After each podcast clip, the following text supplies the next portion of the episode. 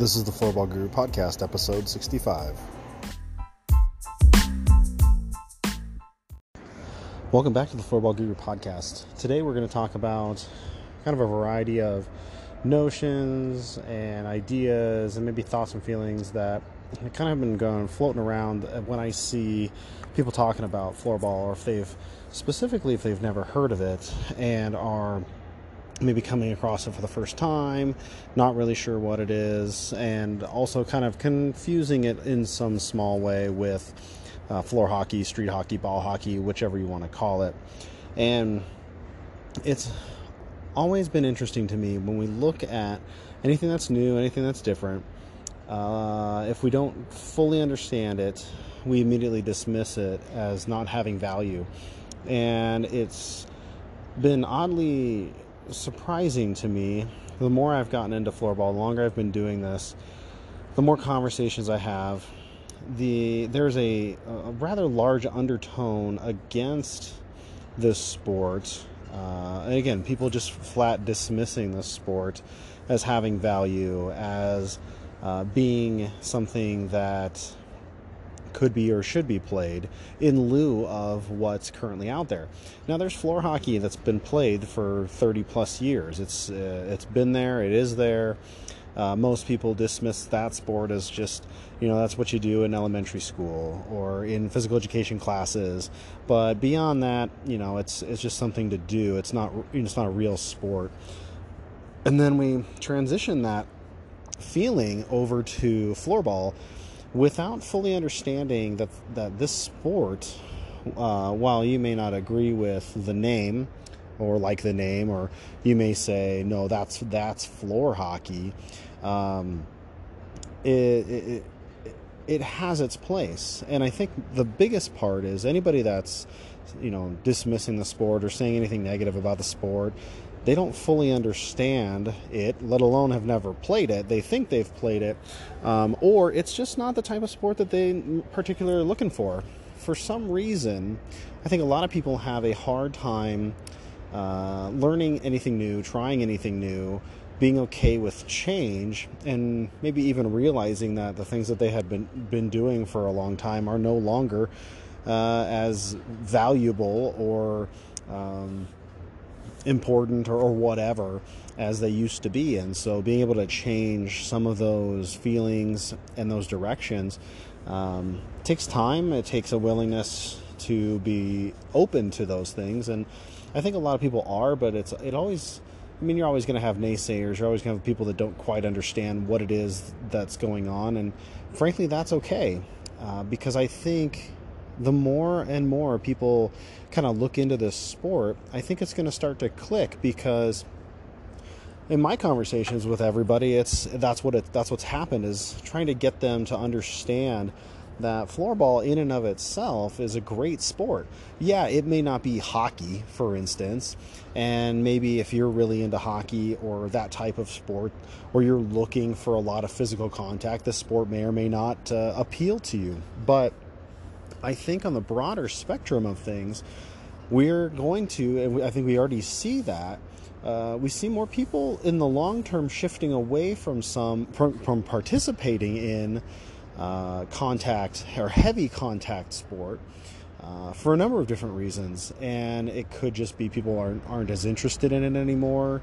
Um, you know, just the change in tastes and what people want and what they're looking for or looking to get out of their their competition or physical activity or things like that is changing, and I think it's really important that the sports world ensure or if they you know want to stay continue to stay relevant that they pay attention to those things and they make those changes um, again, you're going to have those people that are, are, you know, tried and true, and how it used to be in the past is the best way, and therefore we're ruining this sport by changing these rules and change. Again, I mean, to each his own. I think is a is a bigger part of that, because I think that over time we evolve, we change. What we found entertaining isn't entertaining anymore and, and the things that we did aren't enter, you know it's it's going to change. And i think we have to make sure that we're adapting to that working in campus recreation, I can tell you firmly, based on what I'm seeing, what I'm see, hearing from colleagues, is that sports in general on the recreational level at the older ages is suffering and it's the tried and true methods just aren't the same anymore. We're not bringing out the same number of, of participants to some of these events, and that's concerning on a number of different levels. But, and I think there's a, a variety of reasons for that.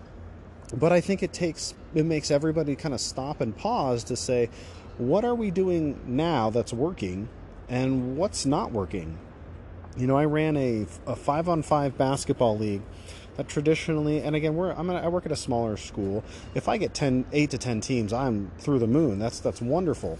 Um, depending on the sport, we can we can hit that no problem. But right now, we've we had an increase in enrollment, but I'm not necessarily seeing an increase in participation across the board for that. And we are we market heavily. We try to really be. Um, out there and available for students uh, to get them aware of what we're doing. But it, the league play doesn't necessarily seem to be working. So what we've done is we've shifted to offering a variety of different opportunities to compete and to play sports and to do different things, but we do it over one or two days instead of a, a four to six week, eight week uh, season. And I have found that sports like floorball and pickleball and badminton uh, ten- tennis tend to be more um, engaging overall for participants because again they're quick they're fast they get in and out and then they're done. Um, and i think because a lot of people don't grow up playing those sports there's kind of that evil even keel on uh, for most people anyway on skill level. So kind of everybody more or less is about the same uh, same level of play, so it's still competitive without people feeling like they're just going to constantly get dominated. Um, I also find too that a lot of the sports, depending on what they are, just bring out just a little over competitive nature for a lot of people, which can kind of turn people off if they're just kind of interested in playing the sport, but you know they're not really too serious about it. They want to have fun, um, and if you're overly aggressive, like basketball can definitely be, soccer can definitely be, uh, those kinds of things. I think we're seeing less engagement for that because people just don't want to be around that in in the same way as they used to. So, you know, I think things are changing. And the more we can understand that and, and, and build that, it's going to make a bigger impact in the long term. So I think that as we evolve and we keep up with it, we're going to see more and more people kind of again finding what it is that they're they're looking at. Um, we're going to start competing with different things such as esports. Uh, we're going to be competing with uh, just people not interested in playing sports in the same way. And so I think that any way we can get people active and moving with whatever sport that they can play is is important. And frankly, I, I always kind of come back to if you know anybody that wants to dismiss floorball and say it's not a sport, it's not fun, oh this and that well, one, that's not true at all because it clearly has every ingredient to make it a powerhouse as far as a sport and entertainment. But when we look at where it is in general, is why can't we just go back to building a recreation based where people just go to have fun. It doesn't necessarily have to be we got to develop travel teams, we got to travel the country, and we got to go international, we got to do all this other stuff. Why can't we just focus on developing sports, developing opportunities for people to have fun, to learn, to become just better human beings without adding a lot of the other stuff that has kind of fallen into place on it? And I think when you look at the current structure, I've talked about this a lot, when you look at the current structure of sports and youth development in particular, we're kicking out a lot more kids to the curb that want to continue to play sports, that want to be competitive, they want to have fun, but they can't because one, there's no opportunities for it, it's too expensive, or frankly, they're just dropped out because at the you know club or whatever's available isn't interested because they're, they're focused on making money and they're f- focused on you know the illusion that if you go through this program you're going to get to the next level and that next level is going to get you to the next and so on and so on and so on and so on And I think we leave we're leaving out a huge market of people that I think are looking for something like floorball. And I think the more that people are tuned into that to, to ensure that it's a fun, recreation based uh, model to start with, everything else will all, overall fall into place.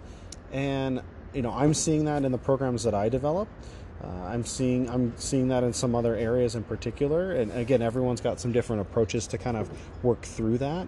And I think that it's important that we not compare the sport to hockey that we to so much, and we not compare it to floorball. Yes, the two they're all similar. Floor hockey, floorball, floor hockey, soccer, all these other stuff. They are similar, sure, but in the end, there are some differences, and I think recognizing what those differences are, owning the value that they have, and just being okay with that, and letting the market decide. Um, it'll figure itself out. I'm very much a, a, the market will decide. People will choose with their time and their dollars what they want to do. And I think that scares some people because I firmly believe that this sport is going to start taking away from other sports and you know, they definitely don't want that. But the market is still big enough of people that are looking for something to do. And if we structure it in the, the right way, we'll be able to meet those needs accordingly. So again, it's a kind of a uh, interesting conversation to continue to have. Uh, you know, I try to avoid anything that's going to argue with. I'm not here to argue with anybody. I think if if you think that floorball is valuable, great. You're going to be all all all in on it. If you don't, you're not. And frankly, I'm okay with that. I, there's sports that I don't care for, um, but they're there, and, and if people are engaged in them, great, good for them. And, and, and the more opportunities, the better. And I think that that's the focus we need to have is let's see more opportunities because there are so many people not playing sports that want to, could, or should be playing sports, and we need to build that up accordingly. So if you're looking for more for, if you're looking for more information about floorball, check out my website www.floorballguru.com. Reach out to me through social media. Uh, I've got videos on, on my YouTube channel, everything through Floorball Guru. and Anything I can do to help you, I really want to make sure I can and provide more value to what you're doing out there uh, uh, to get started or to start in the first place. So, more importantly, above anything, have fun with it and keep floorballing.